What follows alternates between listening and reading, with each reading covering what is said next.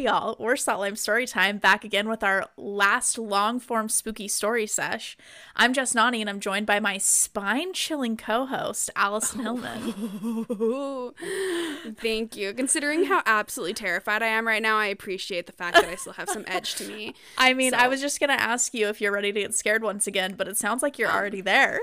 I'm very unwell at the moment, but yes, I, I am ready. Um, Uh, I I most I'm mostly the one that did this to us. This is partially my fault, so I have no one to blame but myself. Um, I feel like you have been scared since we started talking about this two days ago. So yes, because something happened, Jess. I had an experience. Oh my god. Okay, well before before we dive into the experiences, I think that we probably each need a cocktail in hand. I have mine.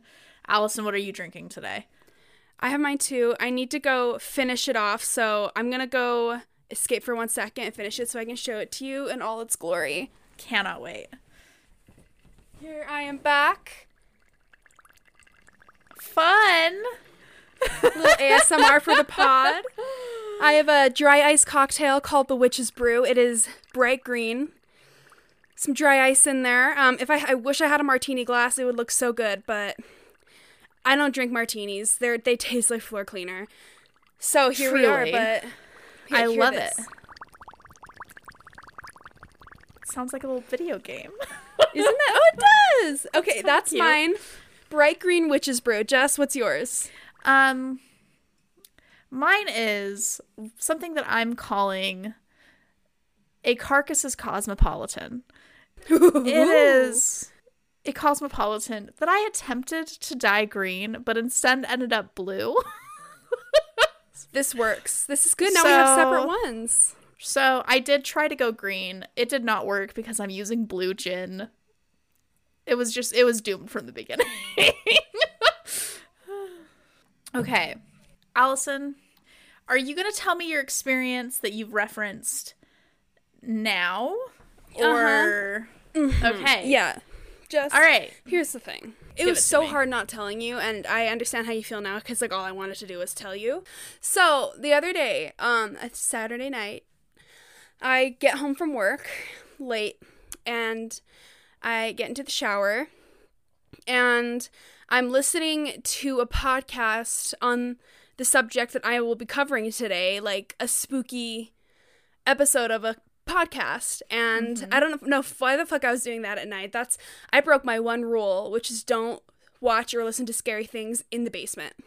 Mm-hmm. I broke that mm-hmm. rule. And I was listening to it while I was in the shower because I do that. And my cat being clingy as he is was in the bathroom with me because if he's not in the bathroom while I'm showering, like he freaks out. So, we were both in the bathroom. It was late at night. The house was quiet. Everybody else was resting. I start to like put shampoo in my hair, so I could not be more vulnerable. And I hear someone pounds on the bathroom door, just one big like bam. It was so loud. And I like was like, holy shit. So I like turn off the water and I have fucking shampoo running in my eyes. And I look at Rue because I thought Rue had like fallen off of something and hit the door, but he was like crouched down, like looking at the door, like, what the fuck was that? Like we were both like, what the fuck was that? And it obviously wasn't him because like when it is him, he does stuff like that. He just tries to mm-hmm. recover by like Yeah. acting like what that wasn't me. But he was like, what was that? So I literally immediately was like called out because I thought I was like, well, what if it's my mom? What if she can like hear the podcast I'm listening to? And so I like turned it off and was like called out like, hey, mom, like mom, is that you? And of course, silence. Like she didn't answer, and that's not something like her. That's not something that she would do. She's not aggressive like that at all.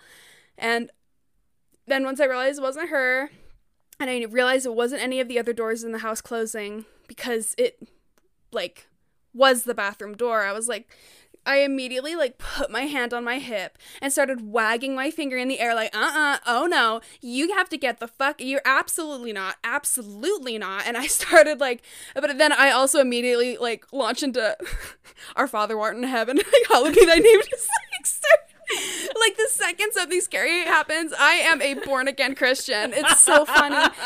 And I started like fucking praying and then after I got out, I like finished the shower and I was like, I'm not gonna be afraid because I'm a badder bitch than that. And Rue wasn't like really freaking out that much. So I like obviously all the lights are on in the hallway. I walk back to my room and I'm like, great, I'm gonna sage. And I'm I was playing YouTube videos of prayers to Archangel Michael. Like I was like playing them on repeat of people like praying to him specifically as I was going around saging. And Rue was just following me around.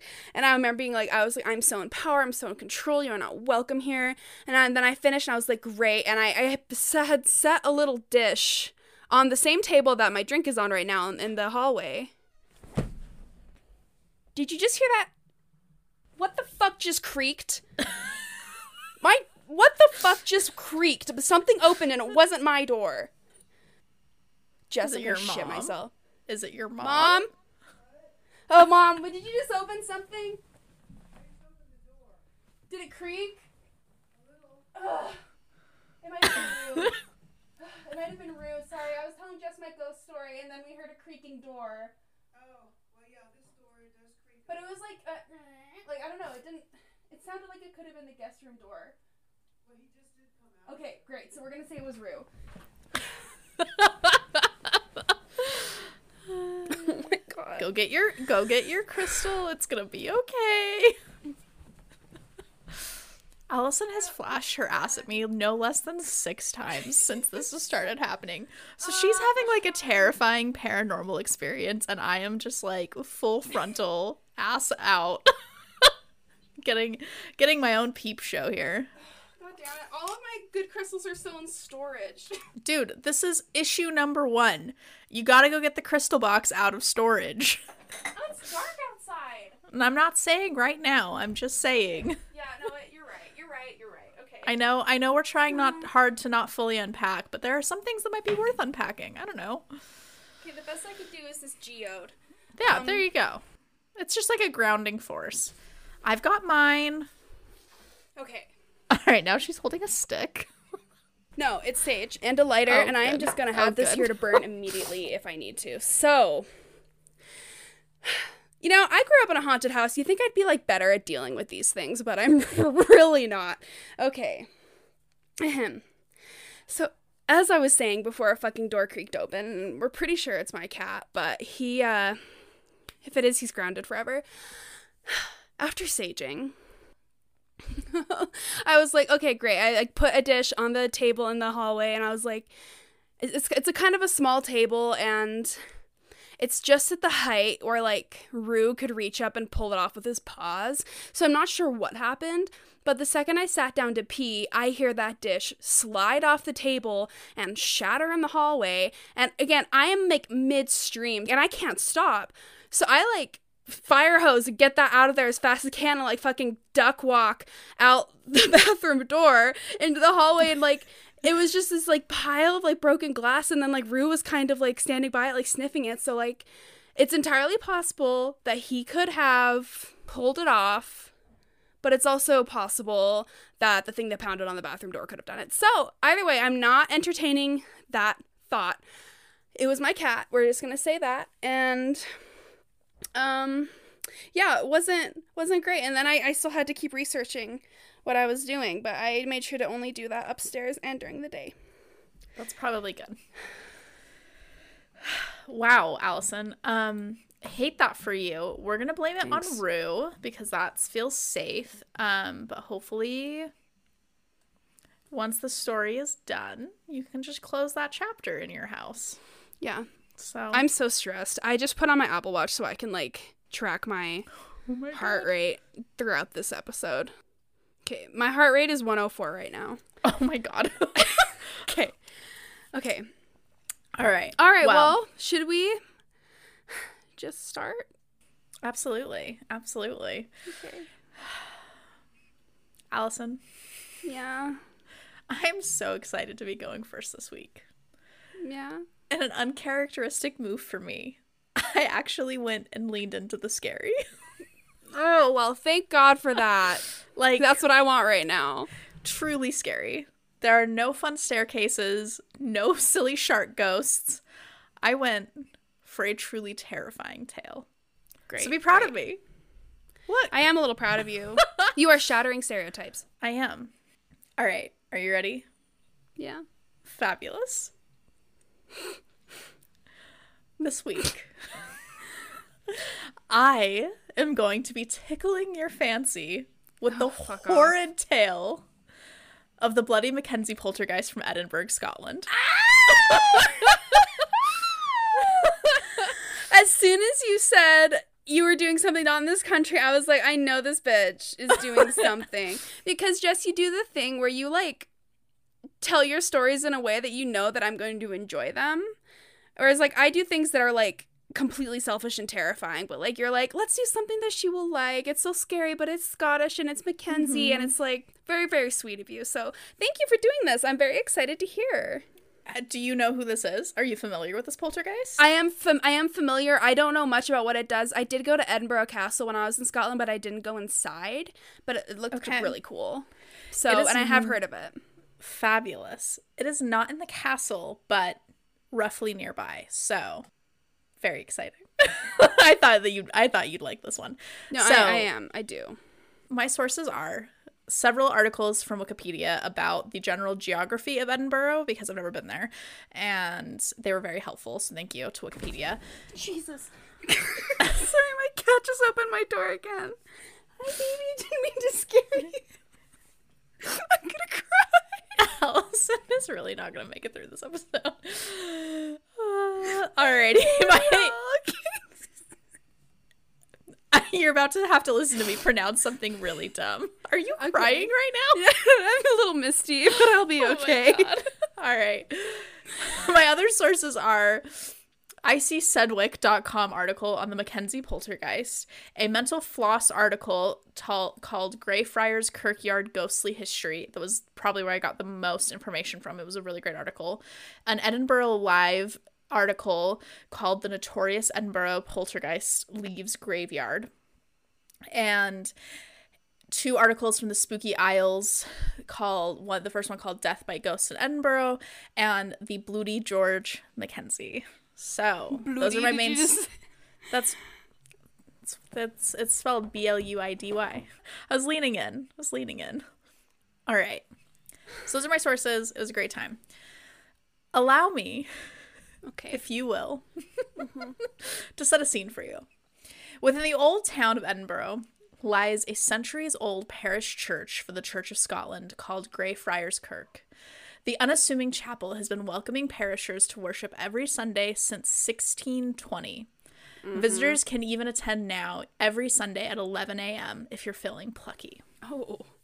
I, I walked past that church. It looked creepy as fuck. Like, I mean, it started being built in 1560, so like, me too. Not impressive. I know. Fair enough. I know. But So, like most churches in Scotland, Greyfriars Kirk is surrounded by a graveyard with stones dating back to its inception in 1560 AD. The graveyard is full of monuments, small and large, honoring the deceased residents of the area for many centuries. Most notably amongst these monuments, however, is an all black, grim, towering Baroque mausoleum. It stands out in stark contrast to the well maintained gravestones and greenery running alongside it. The decay is purposeful, as the mausoleum contains George Bloody Mackenzie, a man known for killing thousands of people in the name of the law. It's said that George continues to stalk the area, terrorizing any who dare to visit his graveyard, earning the parish the title of the most haunted graveyard in the world. ooh. So, because I'm me, we're going to do a little bit of Scottish history. Can't wait. So, a little bit about Scottish history and George before we get into his posthumous terror. In the 1600s, Scotland, like many of its surrounding countries, was ravaged by religious conflict. There was the typical boring Catholic versus Protestant shit going on, but in Scotland specifically, there was a group known as the Covenanters, who were Protestants that were not big fans of the king controlling the church. Unsurprisingly, these people were violently persecuted, and George Mackenzie, a judge and lord advocate of the area, was the biggest persecutor of them all. In 1679, after a bloody and failed attempt by the Covenanters to uprise, George rounded up the 1,200 survivors of the uprising into a tiny area of the Grey Greyfriars Kirkyard, now known as the Covenanters Prison. He trapped the offenders in a makeshift jail with no real shelter, very little food, and no supplies in the middle of winter for four months. H- Hundreds died over the course of a few short weeks, and those that survived the brutal Scottish winter were hanged or sentenced to indentured servitude in America. What's worse is those who were sentenced to become slaves died in a shipwreck on the way to the New World. All those who died while still in Greyfriars were buried there in a mass grave. Historians have referred to this as the first concentration camp in Europe. Like that's Holy shit. yeah. Holy shit. Several articles that I read referred to it as the oldest known con- like the earliest form of a concentration camp. Damn. I know. Mackenzie, who was the judge that sentenced these people and caused their death, basically, was a little fucker, and he continued to serve in office with absolutely no consequence for his actions, and died over 20 years later and was interred in the previously mentioned creepy ass mausoleum, only a stone's throw away from the mass grave of his victims. Which is just, hmm. as you can imagine, There's some a tension there. shitstorm for paranormal activities. Yeah, uh, yeah, I would imagine. So, about 100 years after George's death, a man named John Hayes took up residence inside George's mausoleum, which this will become a common thread of people trying to hang out in this mausoleum, which to me seems weird, but I guess in in, in 16 or 1720, I don't know. I guess that was Different a thing time. different time. So John was a petty thief hiding from the law and figured, hey, this place has a roof and doors. The bare minimum. That sounds great. Ladies and gentlemen of the jury, living in the mausoleum was not great. Narrator, it was, in fact, not great. Not great. Yes. Yeah. Police finally caught up with John sneaking out at night to go steal food about six months after he took up residence in the graveyard. And when they caught him, he claimed that he had gone truly mad.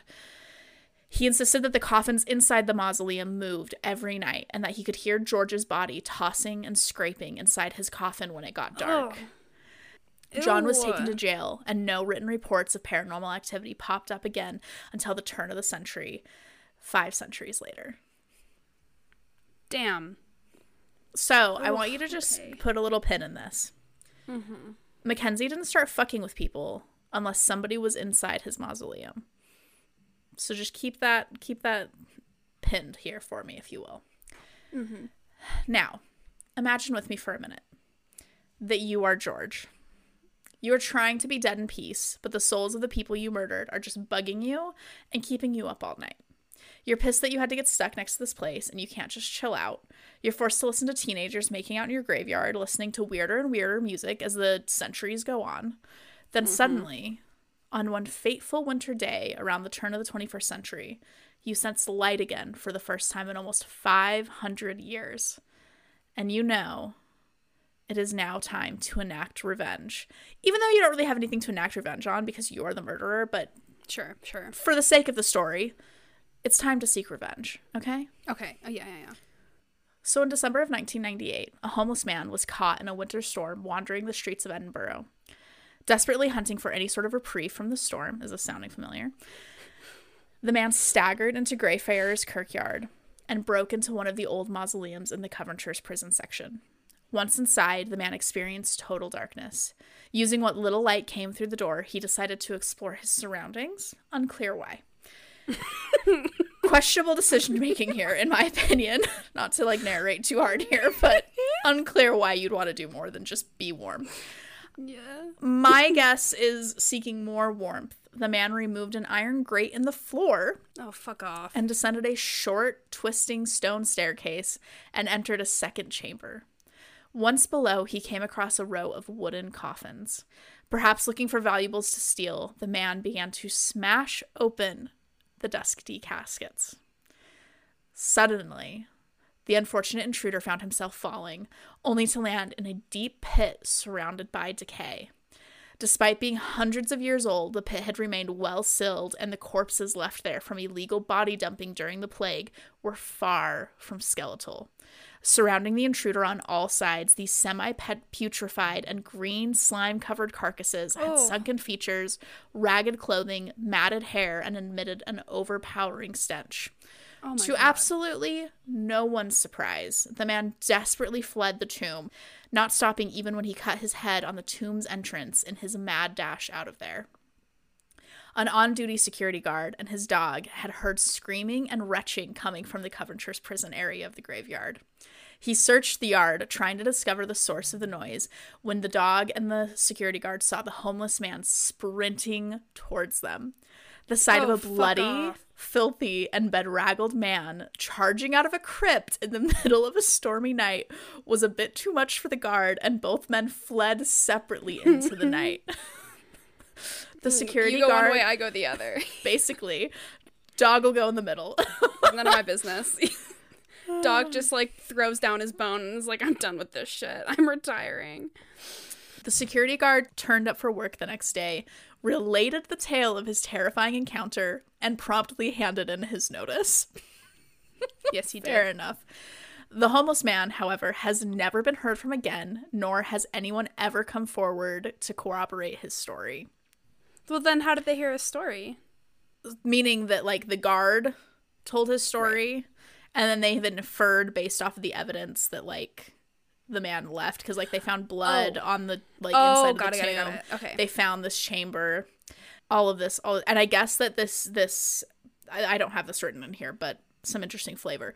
The pit that the man fell into, historians did not know it existed.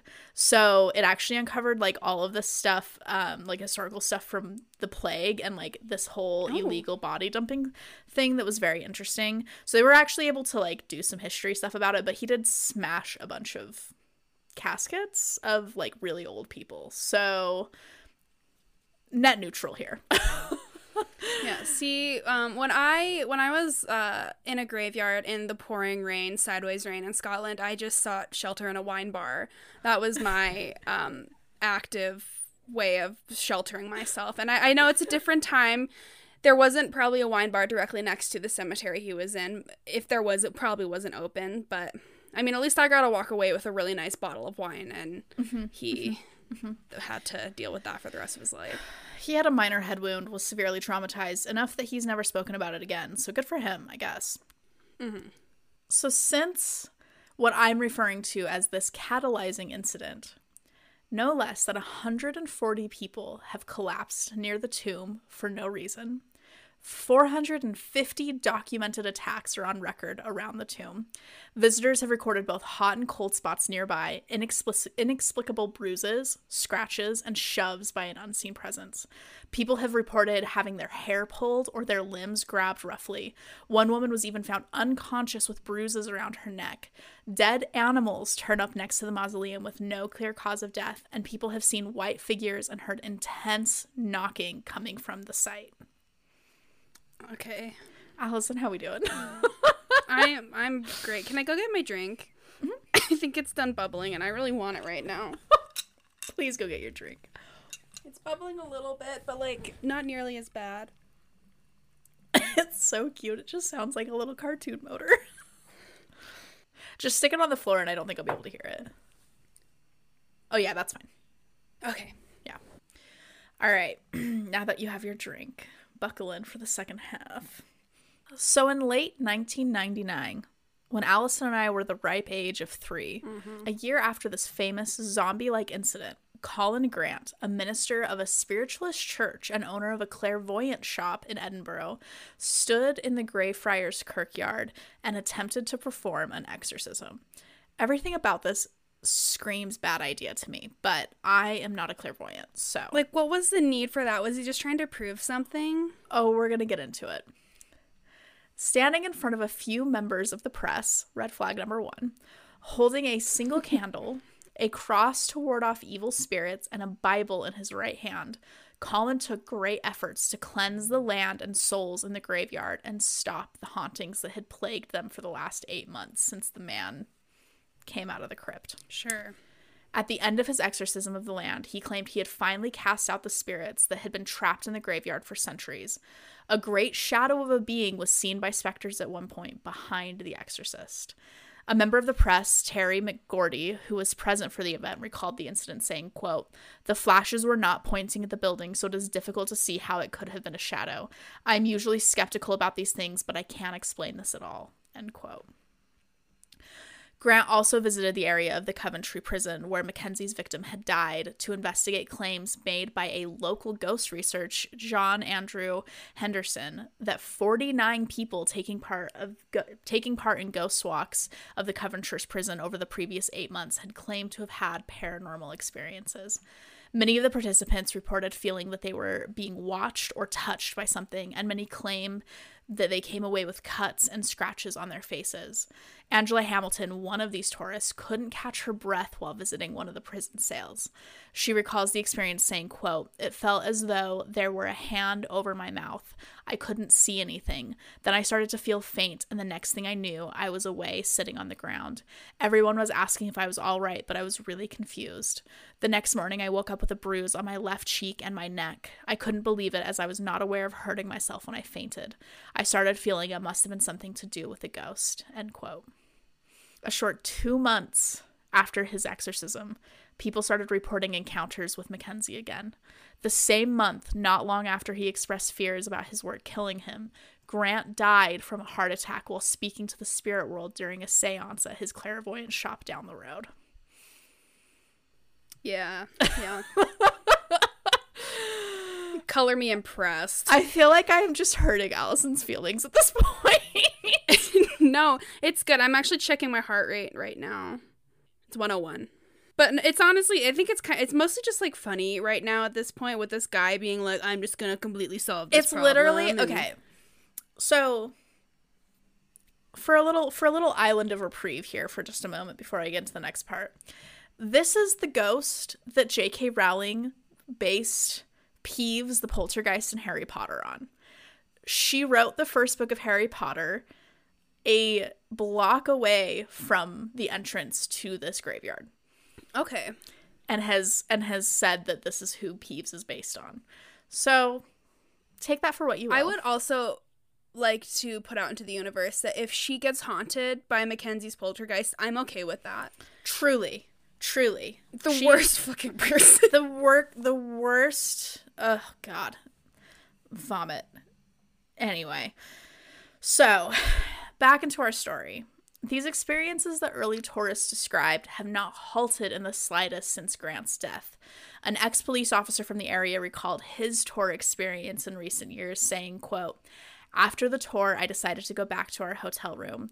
I was glancing at The Ghost That Haunted Itself, which is a book about the story of the Mackenzie poltergeist by Jan Andrew Henderson, who I referenced earlier. When I felt a sharp burning sensation on the right hand side of my neck. There were at least five deep scrapes that appeared just under my Adam's apple. On returning home the next morning, I went straight to my mother's house and told her my tale, along with handing her The Ghost That Haunted Itself, which I had decided I did not want in my home. Yesterday, I phoned her and asked her what she thought of the book. Remarkably, she was just examining five large scratches under her Adam's apple that were identical to my own. I am not the sort of individual who frightens easily, but hand on my heart, I am very frightened now. The phenomenon you have in that graveyard prison is very real. End quote. Ooh. so are they like going inside the crypt or they're just going into the graveyard? So they're going into the graveyard and then there's the section of the graveyard that is the like coventry prison area and the mausoleum is right outside of there. So they host ghost tours through the whole graveyard but one of the stops is through this prison area and you can stop at the mausoleum. And from my understanding the mausoleum is now sealed. You cannot go inside it but you can go up to the steps. You can interact with it. Uh, I did read some reports about people going inside the main entry of it, but I've also read other reports that the city has had it closed. So the city having it closed was on a city website, so I'm taking that one as gospel because they've had a lot of people break into this mausoleum, particularly Yeah, I in the bet. late 90s, early 2000s. They actually had, I didn't feature this because I thought it was really shitty, but they actually had two teenagers break into the crypt in 2003 and like cut the heads off the bodies and like Holy shit.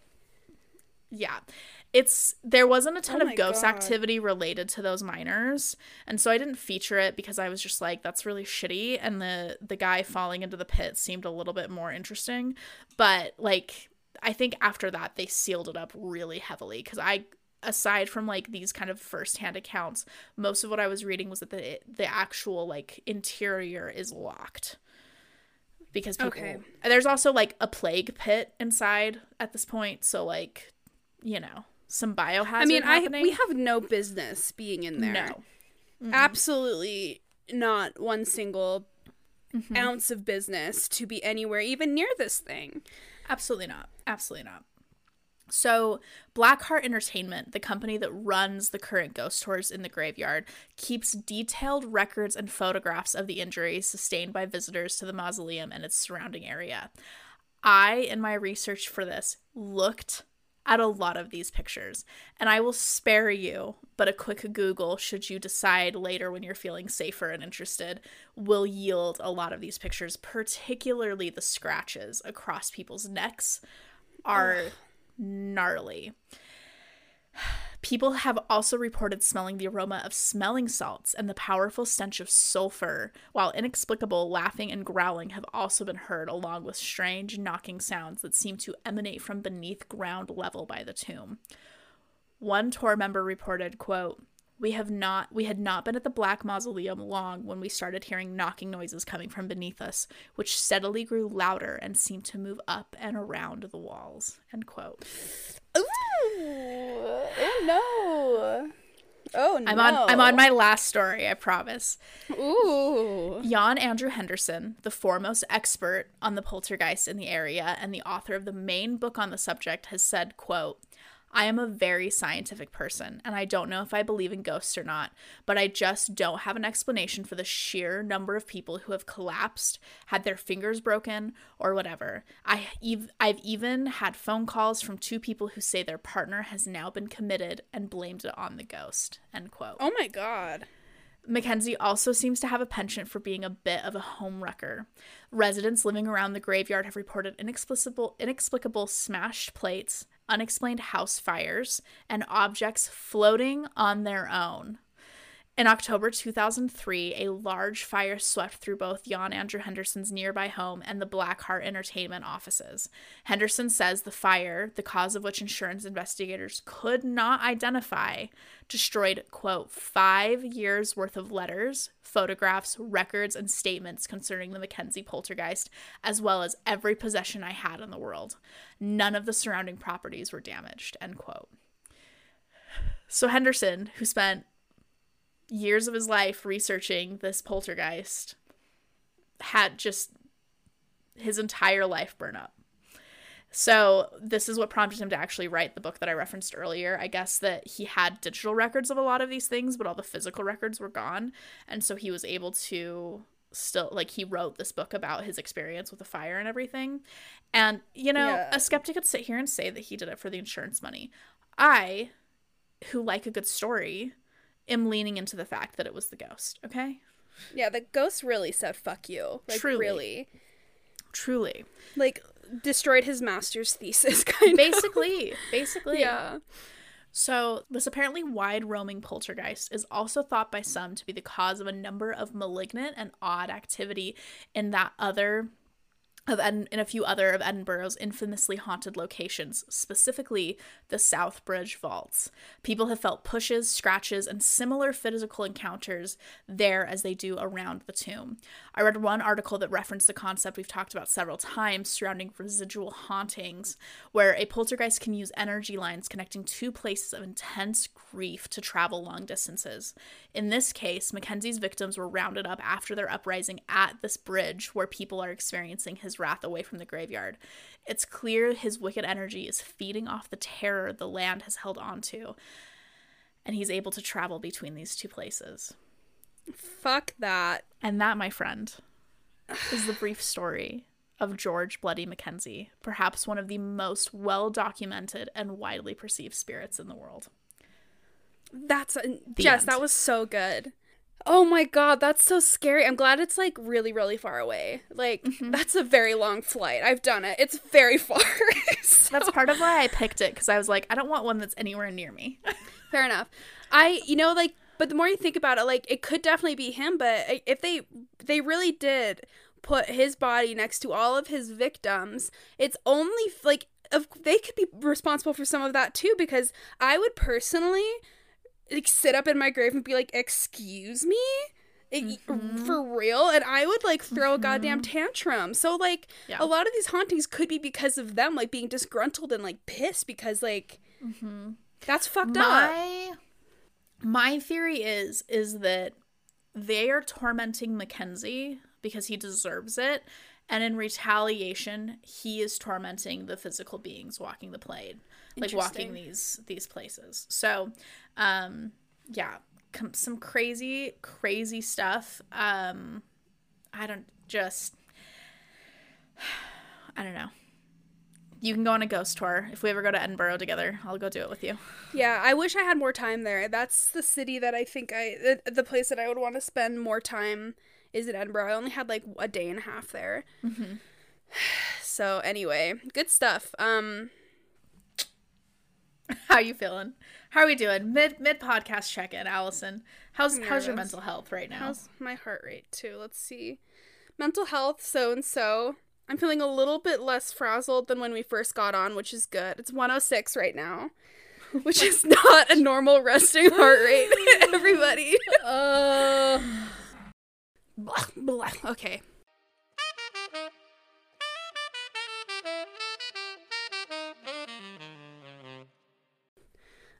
Allison, you did this to yourself. Stop complaining. okay.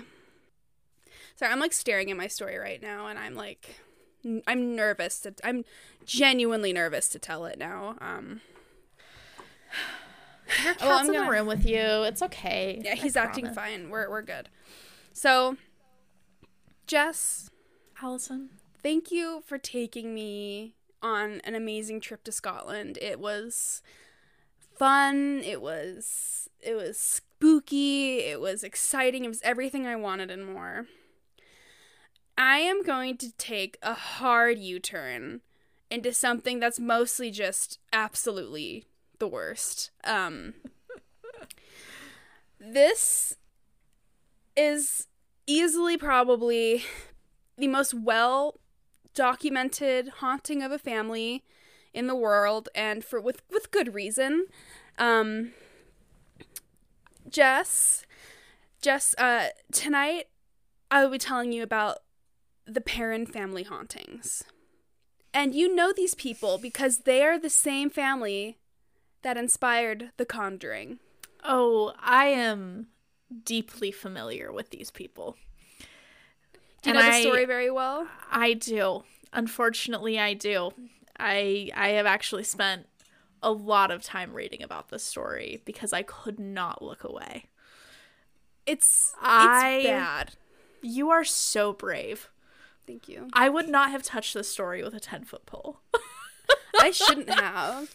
I mean, it's it's really interesting because it's most of my sources are from the daughter Andrea Perron who mm-hmm. is who is now like eh, written about it extensively. I bought all three of her books like just to try to like I literally could not read them because I just didn't have the time, but I read a few and got a few stories from there, mm-hmm. but like she's written a lot of detail about it and she's that's where we get most of our like firsthand accounts.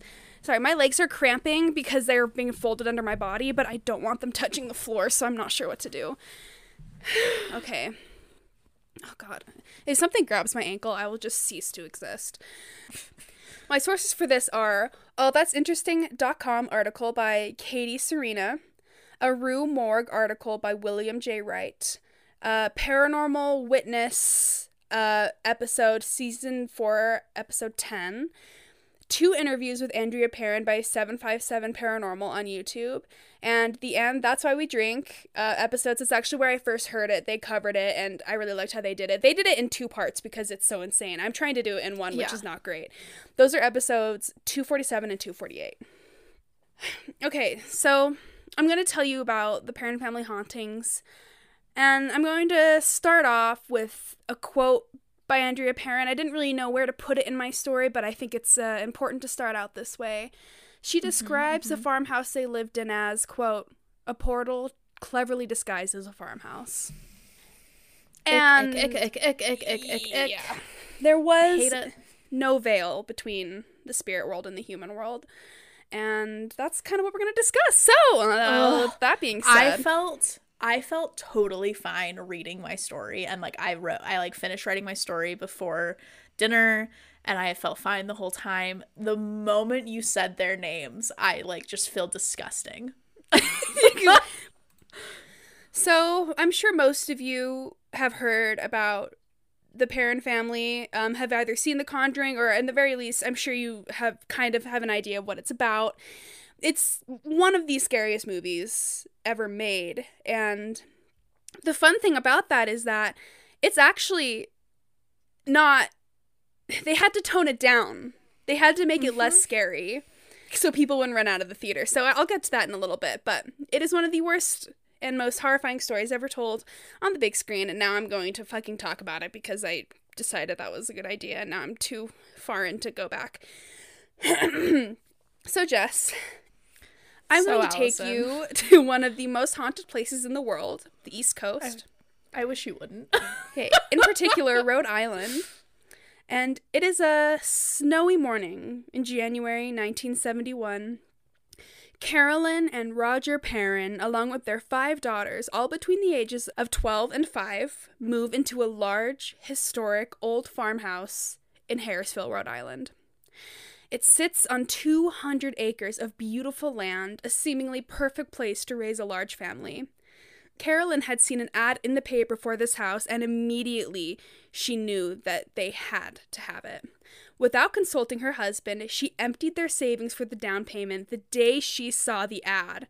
Roger was obviously like, "What the fuck?" But like, once he saw the house, like he was like, "Okay, I guess I, I guess I like it," and the girls loved it, so it was really perfect. I hate that so much. Right? I hate that so much. Red flag number 69. Yeah. The only hint of the hellish events to come was from Mr. Kenyon, the previous owner. After the sale was final, he warned Roger, the dad, quote, "For the sake of your family, leave the lights on at night." The thing is though, Jess, is the family had visited the farm dozens of times in the months before finalizing the purchase, and they never had any supernatural experiences. But the second the sale was final, on the day they moved in, the moment they walked in the door, activity immediately began.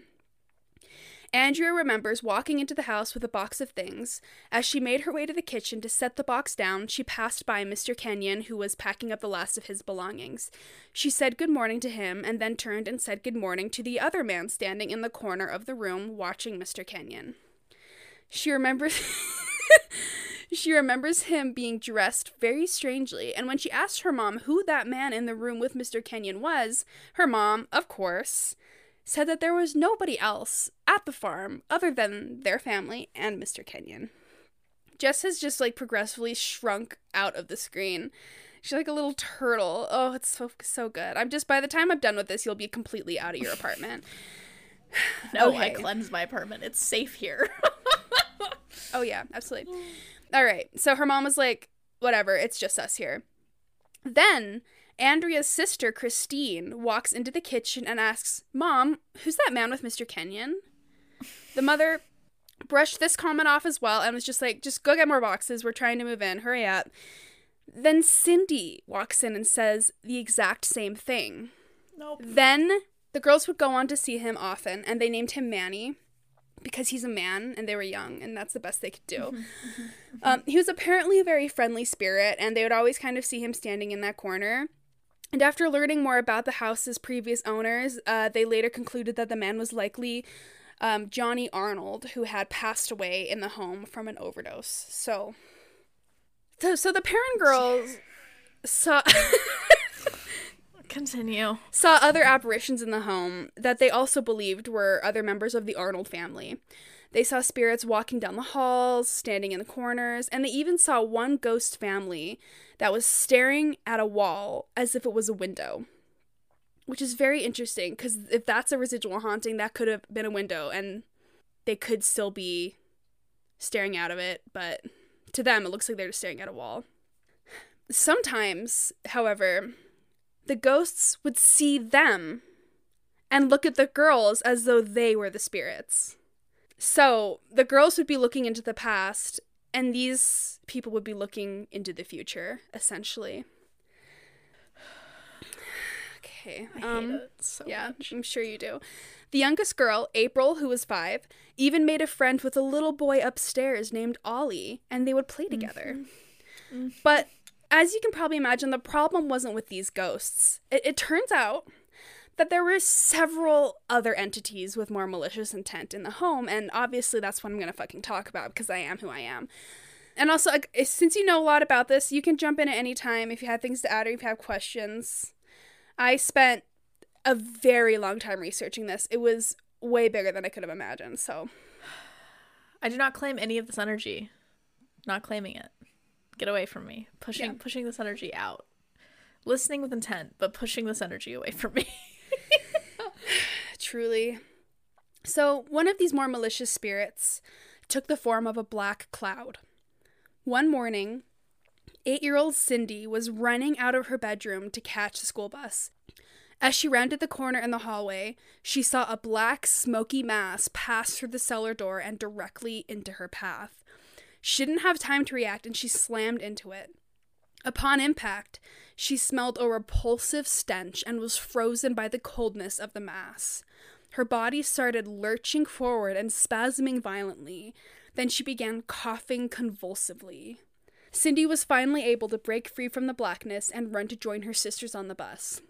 This black mist is something that almost everybody who has ever lived or visited the home has seen, including Zach Bagans, who did a Halloween special in that house. Of course. And they even had Andrea Perron there as a guest, and she kind of walked them through and was like, This was my room, stuff like that. The five girls soon found that the only way to get around the house was the buddy system. Whether they were using the bathroom or sleeping, they were never alone. Andrea recalls. I literally hate this so much. fucking Andrea. Andrea recalls. Andrea was the 12 year old. She was the oldest, by the way. I can't remember if I said that. Andrea recalls her eight year old sister Cindy crawling into bed with her one night after they first moved in. Cindy said that she was scared because she was hearing voices in her room. She described it as one voice made up of many voices all speaking in unison. When she tried to cover her ears with a pillow to block them out, the voices kept getting louder and louder, saying the same thing over and over. The voices were saying, There are seven dead soldiers buried in the wall. There are seven dead soldiers buried in the wall. The voices didn't stop until she got out of her bed and ran to Andrea's room. And I will say, when I first heard that, I thought they were talking about the walls of the house because mm-hmm. that that that's what I immediately thought of, but being in Rhode Island in that area in New England, there are also stone walls in that area that date back to like the Revolutionary War. And I like worked at Minuteman National Historical Park for a summer as an intern, and I learned all about the Revolutionary War and like there are a bunch of these like stone walls uh, all around all the properties. And when soldiers, especially British soldiers, when they would die, they would oftentimes just bury the soldiers where they fell because the colonists like didn't give a shit. They were like, "Uh, "We hate you," and they're British soldiers. They were far away from home, so they couldn't be taken home. So they would just be buried on the spot where they died. So it it would make sense to me if they meant this as there are seven dead soldiers buried within these stone walls surrounding the property. So that is one thing that I am that I am adding because I would really much rather not. Um anyway. So poor Cindy, she's the one who like hid the black mass, had all that happen. She was also dragged down the hallway by a spirit of an old woman who wanted to take her to the cellar. In another Great. instance, during a game of hide and seek, and do you remember in The Conjuring they played that like hide and clap game? Yes. Yeah, which is like the worst thing of all time. Yeah, yeah. So it was the worst. And so they would actually play that in the house and they would play hide and seek a lot. And this one time, oh God, Cindy went into the cellar to hide and climbed into an old wooden box with a lid, but there was no latch. Like there was it was just a lid. There was nothing to like lock the box. When she got in, the lid slammed down, trapping her inside. She could not open it because something on the other side was pushing the lid down. She would have suffocated had her sisters not found her when they did. And actually, that also ah. happened. I couldn't, this story was already getting too long, so I couldn't put it in here, but that also happened to one of the other girls where she was trapped inside of her mom's antique trunk. But the way this mm-hmm. happened was this girl was taking a nap and she she all of a sudden woke up but she was frozen and couldn't open her eyes and then her mother said to her get in the box and she was lifted off the bed and placed in the box and had the lid shut and it wasn't until the entire family who were all in the kitchen making lunch looked around were like where where is she? They went looking for her that they found her in this trunk. And again shouldn't have been able to lock but did. And they got her out. When they found her she was like on the brink of death. Like she had like breathed all the oxygen in there. Like she was sweating. Like she was hyperventilating. It was like she was in really bad shape. When her mother came in she was like why would you do that to me? And her mom was like i don't know what you're talking about. I was making sandwiches in the kitchen. And so the spirit basically took the form of her mother mother's voice. And the thing is the mother called that trunk the antique trunk but the spirit talking in her mother's voice called it the box. So there's that weird creepy difference of it was obviously something Nope. pretending to be her. Oh dear God. yeah. Yeah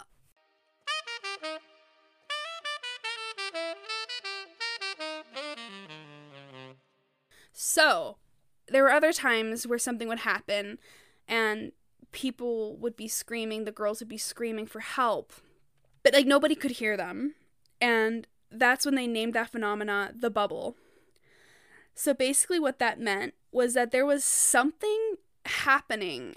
If something was happening to one person, basically they would be trapped in this bubble where sound could not escape. So if you were screaming for help and somebody was the room over, they would not be able to hear you and you would be stuck with it. And you would not sometimes you would not be able to hear conversations happening right next to you. And they they called that phenomenon the bubble.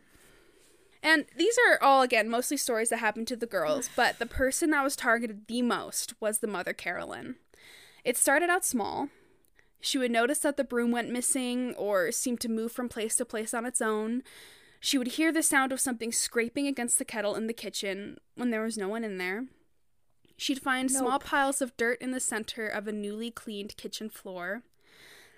Then she started smelling putrid smells like rotting flesh and sulfur, which are notoriously associated with demons. Then she began being tormented by swarms of enormous black flies. And remember, this is in the middle of winter. Like they moved in in a mm-hmm. literal blizzard in January. Like there is no reason for there to be flies there.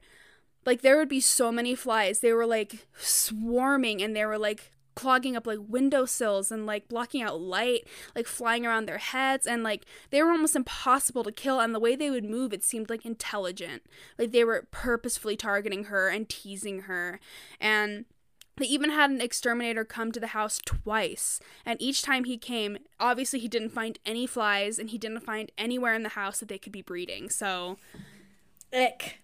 yeah. And I heard on on the and that's why we drink podcast, M said and I couldn't find the same source that they found this on, but they said that the fly problem stopped the, the second that the family started collectively talking about their experiences all the flies like dropped dead to the floor. Mm-hmm. Lorraine later lorraine warren later described the fly the flies as an omen of what's to come. And them acknowledging that kind of meant that the fly series was over. So mm. because that thing was starting to happen. Which is God. the worst thing of all time.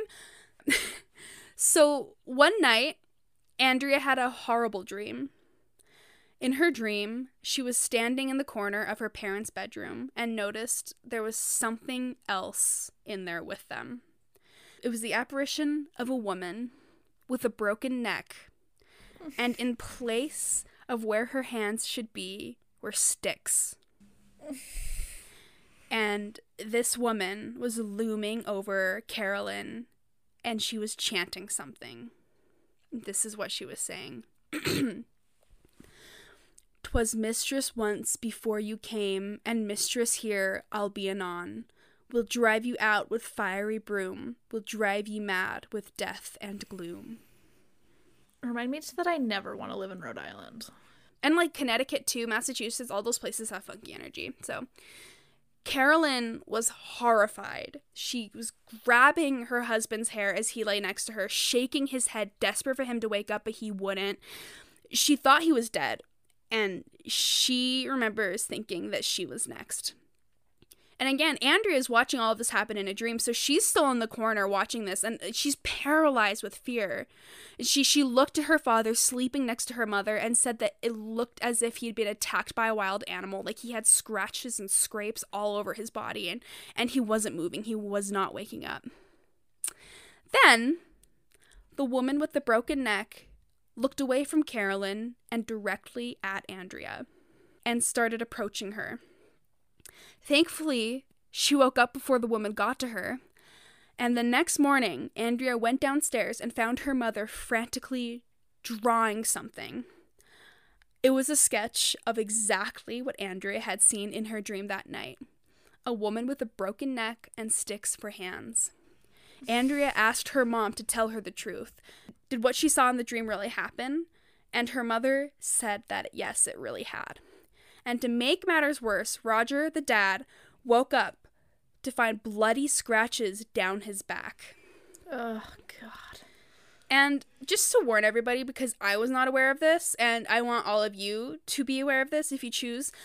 In one of the um 70 or 747 or 707 paranormal videos, of one of the interviews with Andrea, as she's describing this story, she's literally describing this woman with a broken neck and stick for hands. And at exactly 34 minutes and 8 seconds into this interview, there is this enormous burst of static. It is so fucking loud. And Jess, I almost died. Like my heart skipped at least 100 beats because it was it was like at the scariest part in the story this big burst of static. Anyway, and the comments were really funny of other people being like Thanks for the warning. That was the worst. Anyway, so if you guys choose to watch that interview, 34 minutes and 8 seconds, you just turn it down because I wish someone had told me. Learn from my mistakes.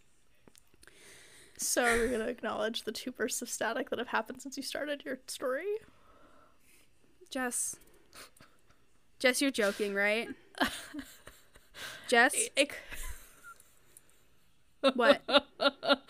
I mean, it could just be that you were really loud in the microphone. just make sure you edit this podcast upstairs when the time comes. No, I I do. I don't I don't I don't I'm mm-hmm. I'm never in my room unless I'm sleeping or it's nighttime. I'm always up okay. Okay, well, I fuck off, Jess. Ugh. I wonder if you'll be able to hear that in the audio or if that was just a micro or like a headphone issue. I'm hoping that it's just a headphone issue. It's just a headphone issue. These headphones are these headphones are old. That's all. I literally hate that so much. I was like feeling okay and now I'm not anymore. um So, Carolyn and Roger's room I was notoriously What the fuck just happened to you? What was that? Jess, what happened? Why aren't you speaking? what happened? These headphones are old enough that they like flake, and there was a little black flake on my shirt, but I thought it was a fly, and then it fell into my lap. It is just a headphone flake. So you thought it was a big black fly? An omen? Um, well, because I saw it in the camera and it was like black right here, and then I like went to brush it, and then it like fell into my lap, and I was oh, like, that's the worst. That's okay. "It's a head, it's a headphone okay. flake." I Great. touched it. Please Well, continue. You better get new headphones next time we record because this is absolutely unacceptable. I'm shitting my pants. okay. So, all right. Coming back to the story here. Um, Carolyn saw that woman with the broken neck and six for hands uh, Yes. hovering above her. Sure. Didn't forget that, did we? no, And another similar instance occurred. Carolyn awoke in the middle of the night to the smell of smoke. Surrounding her bed were several tall men with torches, like uh like staff torches, like they were torches, but they were like what do you call them? Like Tiki torches. they kind of, but they definitely weren't tiki torches, but like they were tall torches, basically. Yeah. More so there were vibe. several men. it wasn't. This wasn't a luau, okay? So there were several men all standing around her bed with torches, and then a woman, not the woman with the broken neck, approached and stood in front of her, in front of Carolyn at the foot of her bed. The men started rhythmically banging the torches on the ground, and the woman started chanting something Carolyn couldn't understand. Then the woman reached out and stabbed Carolyn in the leg with something like a needle. Carolyn threw the blanket off her to look at her leg, and when she looked up again, they were gone.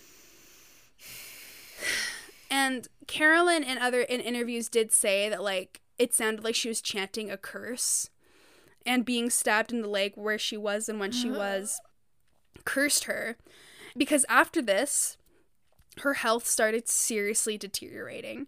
She was always covered in bruises and scratches and Andrea said Andrea said that she looked as if she had aged decades before their eyes and become sick and frail.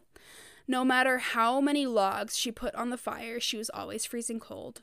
She wasn't eating and she was barely sleeping. It was obvious Carolyn, the mother, was posing some kind of threat to the spirit, and that spirit was targeting her and draining her of all energy and life. So so she she didn't know what to do, and so she started just researching the history of the home just trying to find any answers. It turned out that eight generations of the Arnold family lived and died in that house before they bought it. The town's public records reveal that over the course of its existence, the property had seen two suicides by hanging in the attic, one suicide by poison, uh, uh, trigger warning, the rape and murder of 11 year old Prudence Arnold by a farmhand, two drownings of children in the creek behind the house, and the passing of four men who froze to death one winter while taking shelter underneath the barn, and a partridge in a pear tree. So, And a partridge in a pear tree is right. yeah. so, just get this. One of the children who drowned in the creek behind the home was a little boy named Oliver Arnold, who was lovingly nicknamed Ollie. And remember how I told you the five year old girl said that she played with a little boy upstairs named Ollie? Mm-hmm. Well, there you have it. Need I say more? Nope. There was one person in particular, Jess, who caught Carolyn's interest. Her name was Bathsheba Sherman, and she lived during the 1800s. She didn't officially live on the farm, but I think she lived adjacent to it. But either way, she did spend a lot of time in the farmhouse. The town records and newspapers indicate that Bathsheba was a Satan worshiper and practiced witchcraft. One night, Bathsheba was looking after a baby in the farmhouse. It is said that she took a needle and drove it into the baby's skull, killing it as a sacrifice. So, the official coroner's report stated that the cause of the baby's death was, in fact, being stabbed with a needle. So, they were able to confirm this. Bathsheba went on, and I don't think she was ever like charged for this. I can't remember exactly what happened, but I don't think they could prove it or something. But Bathsheba went on to have four children, all of whom would never make it past infancy. So the town spun this into something as like her being a child murderer and a satanic worshiper, and they treated her as such until the day she died of a stroke in 1889 at the age of 75.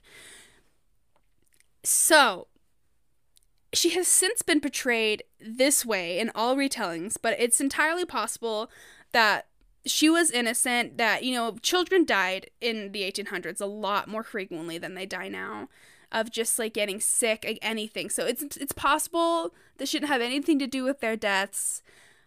But the town was very much convinced that she was an evil woman. Also, Bathsheba is like the creepiest name of all time. Yeah, it's like the not- worst, most horrible fucking name. Like I thought they just made that up in The Conjuring because I was like, that's like the like the most perfect name for a witch. Of course, her name was Bathsheba, but it's legit. Like they literally there was literally a woman, and they found her grave just five miles away from the farm. Dear God. And anyway, She really fucked the energy on this farm up. Oh, she sure did. I mean, she wasn't the only one, so. But either way, even if she wasn't actually at fault for these killings, I'm sure that the anger and the hatred towards the townspeople that, like, had would have manifested into something. So, I'm sure because of Bathsheba, there's something there, and I'll tell you why. So. So people think that the broken neck apparition who is saying those like tw- I was mistress once and you, uh, you blah blah blah is Bathsheba, but Andrea disagrees. So Bathsheba died of a stroke, and this woman that we were speaking of had a broken neck, so that doesn't make sense. Mm-hmm. And also, the way that this woman was speaking is entirely like outdated, even in the 1800s. Like she was saying like twas and ye and all that stuff, which was like that's like 1600s. Like that's like Shakespeare's era. She sounds like she's from Roanoke or whatever it's, the fuck it's called. Yeah, absolutely. So Andrea thinks that the evil spirit in the home torturing Carolyn was actually Mrs. John Arnold, the wife of the original owner. Who knows? Maybe she's mad because nobody knows her first name, but hey, what do I know? So the the house itself began construction in the 1600s and was it was completed in the 1700s. So the original owners lived on the farm in the 1600s and I, she would have died there in the early 1700s. And the thing is is that she is known to have taken her own life by hanging in the attic. So, um it's probably her. If the shoe fits. Yeah. Or the stick hands, I guess. Yeah, I was gonna say I don't, I don't know if her feet are made of sticks too, so maybe shoes are a sensitive subject. Um, all right, moving hard past that. Oh, but also I did want to say that again there were easily Jess is weeping. There were easily multiple dark spirits in the home, so even if it wasn't Bathsheba that was floating above her, I'm fairly certain, and most other people are too, that it was Bathsheba that stabbed Carolyn with a needle and was like cursing her. Because remember, Bathsheba killed a baby with a needle. And Carolyn describes being stabbed in the leg with something like a needle. So I'll let you do the math on that. So, Dude, Carolyn just came into this house. Like, I think this house is so fun. It's going to be a great place for my daughters. And the other women in this house in history past was like, no, I'm not sharing. Mm-hmm. Like, is Carolyn a bitch? I don't know. Honestly, like she was she's obviously like the spirit was obviously just threatened by Carolyn's presence and I don't know why, but by all accounts Carolyn was a wonderful mother and the way she was depicted in the film like trying to kill her baby was absolutely not not it. That's not what at all what happened. Like she never physically threatened the children at all from what I know. Um so eventually, the parents found an ad for a group of paranormal investigators, and to keep this from getting too long, I'll just say they came in, they had experiences, and eventually Ed and Lorraine Warren heard about the hauntings, and they literally just came up and knocked on the door one day.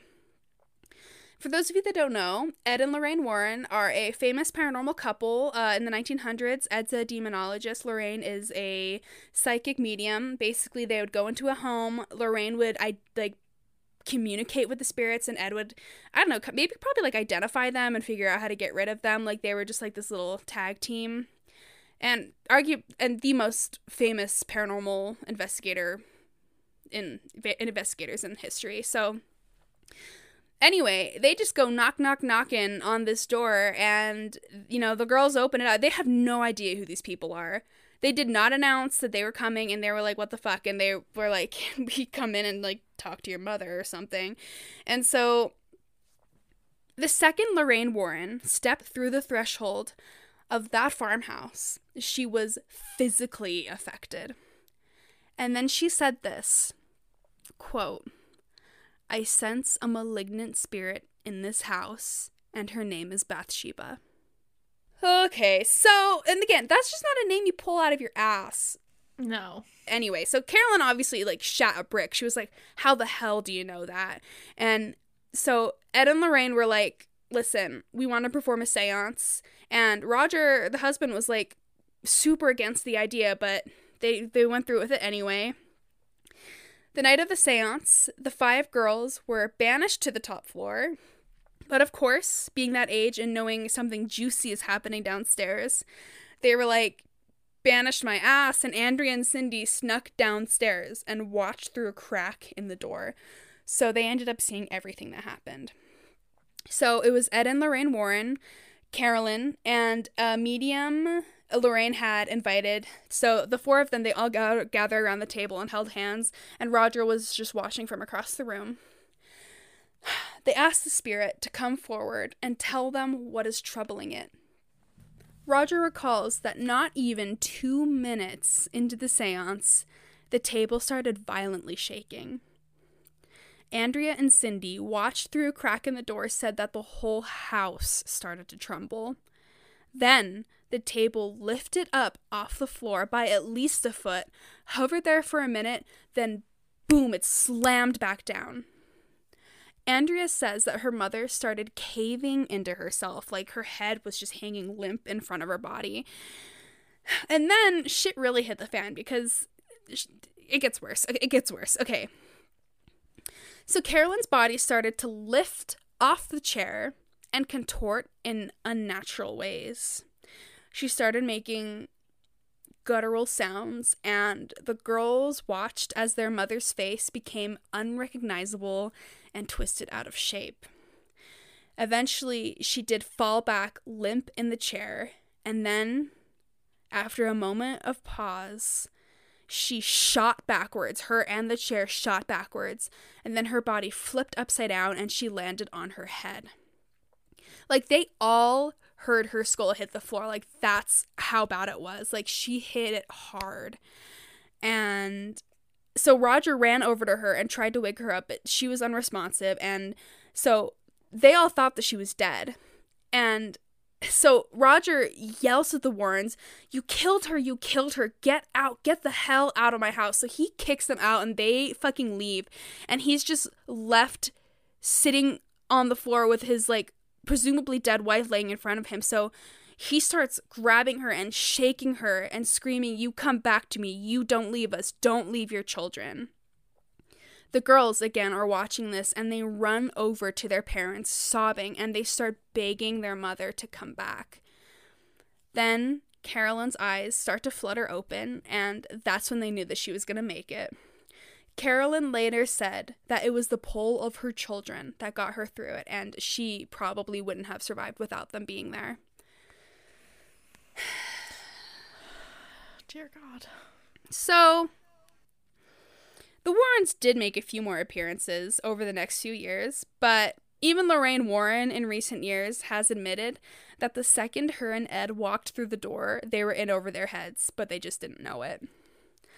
And that's like them admitting that. That's insane. And so and Jess, this kind of harkens back to what you were saying of like Carolyn was so confident that this was her home, right? And arguably, right now, it seems like it's the worst thing she could have done was purchasing this house. But the one thing that I find fascinating is that they were absolutely destined to buy this house. In the months before Carolyn even saw the ad for the farmhouse in the paper, the family got a new puppy, and Carolyn insisted her name be Bathsheba. Dead ass. Like, ugh, fuck. Okay. My jaw is on the floor. I know. I know. Okay, so she insisted they named her Bathsheba. And the girls were like, okay, what the fuck kind of name is that? Where'd that come from? So they just they just called her Sheba because or the I guess the other alternative was just calling her Bath or something. it was just a weird name. Um, and so on the night that Carolyn saw the ad for the farmhouse in Harrisville, she immediately called the realtor. It was 10 o'clock at night. It was like, this is so rude. This is not something you do. But she picked up the phone and called them and said that they would buy it. She immediately emptied their entire savings for the down payment, and in the months following, everything fell into place for the purchase. The owners before them, the Kenyons, even dropped the selling price by $5,000 so the parents could afford to buy it. And just $5,000 back then is almost $40,000 in today's money. Oh my god. Like they were basically handing this thing over to them on a silver platter, and I guess now we know why. Question for you: The people who owned it previously were they related to the Arnolds, or was this a different Okay. family? Right, right, right. So I, I meant to say that. So it was only owned by two families previous, like before them. So it was the Arnolds for like hundreds of years, and then I think the Kenyons bought it, and then the parents bought it. But I, I think that the Okay. Kenyons only lived there for a little bit. I don't think they lived there enough to like raise kids and have a family. But Okay. I, I couldn't really find much on that. But yeah, no, that's a good question. So what is really interesting is that the realtor eventually revealed that when Carolyn saw the ad, it had just been posted that day. Not only that, for the other three months that the ad ran in the newspapers, not one other person called and asked about the home. That is insane. There is there was no nobody else was interested, and which is completely eh, for that house. Like other people would be interested. Like they had paid for it a lot amount of time in the newspaper, and Well, and like the land and the pond, like it's a it's a hot property. and it's a historical home too like a lot of people like eh, yeah it it it's a by all means it's a wonderful place supposedly so the family lived there for almost 10 years and 10 years guys.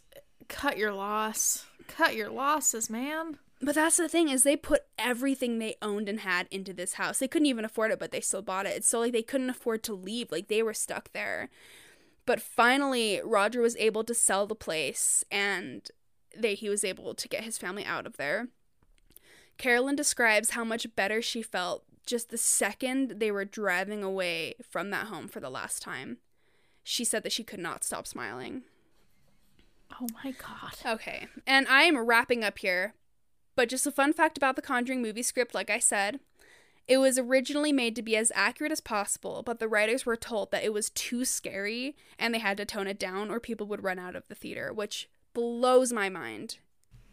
The Conjuring is a scary movie. It is. It really is. Oh my gosh. Okay. Andrea spent seven years of her life writing her three books, House of Darkness, House of Light, which were all published in 2011.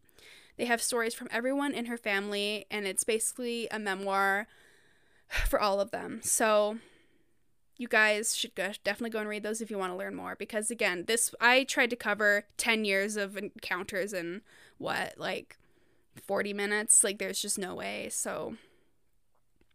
And that is just a sliver of the story of the Perron family hauntings, aka the Conjuring family. Thank you so much for that. That was really fun. I appreciate all the hard work that you put into that. That was really great. Yeah, it was it? Thank you. Damn. Yeah. That's some I will not be going to Rhode Island anytime soon. I'll be I'll be frank. I I feel the same way, honestly. Uh that whole place, like I say, like the house that I lived in when I was in Massachusetts in Concord, like was we lived directly across the street from a battlefield. Like Yeah. literally there were actually seven soldiers buried in that battlefield alone.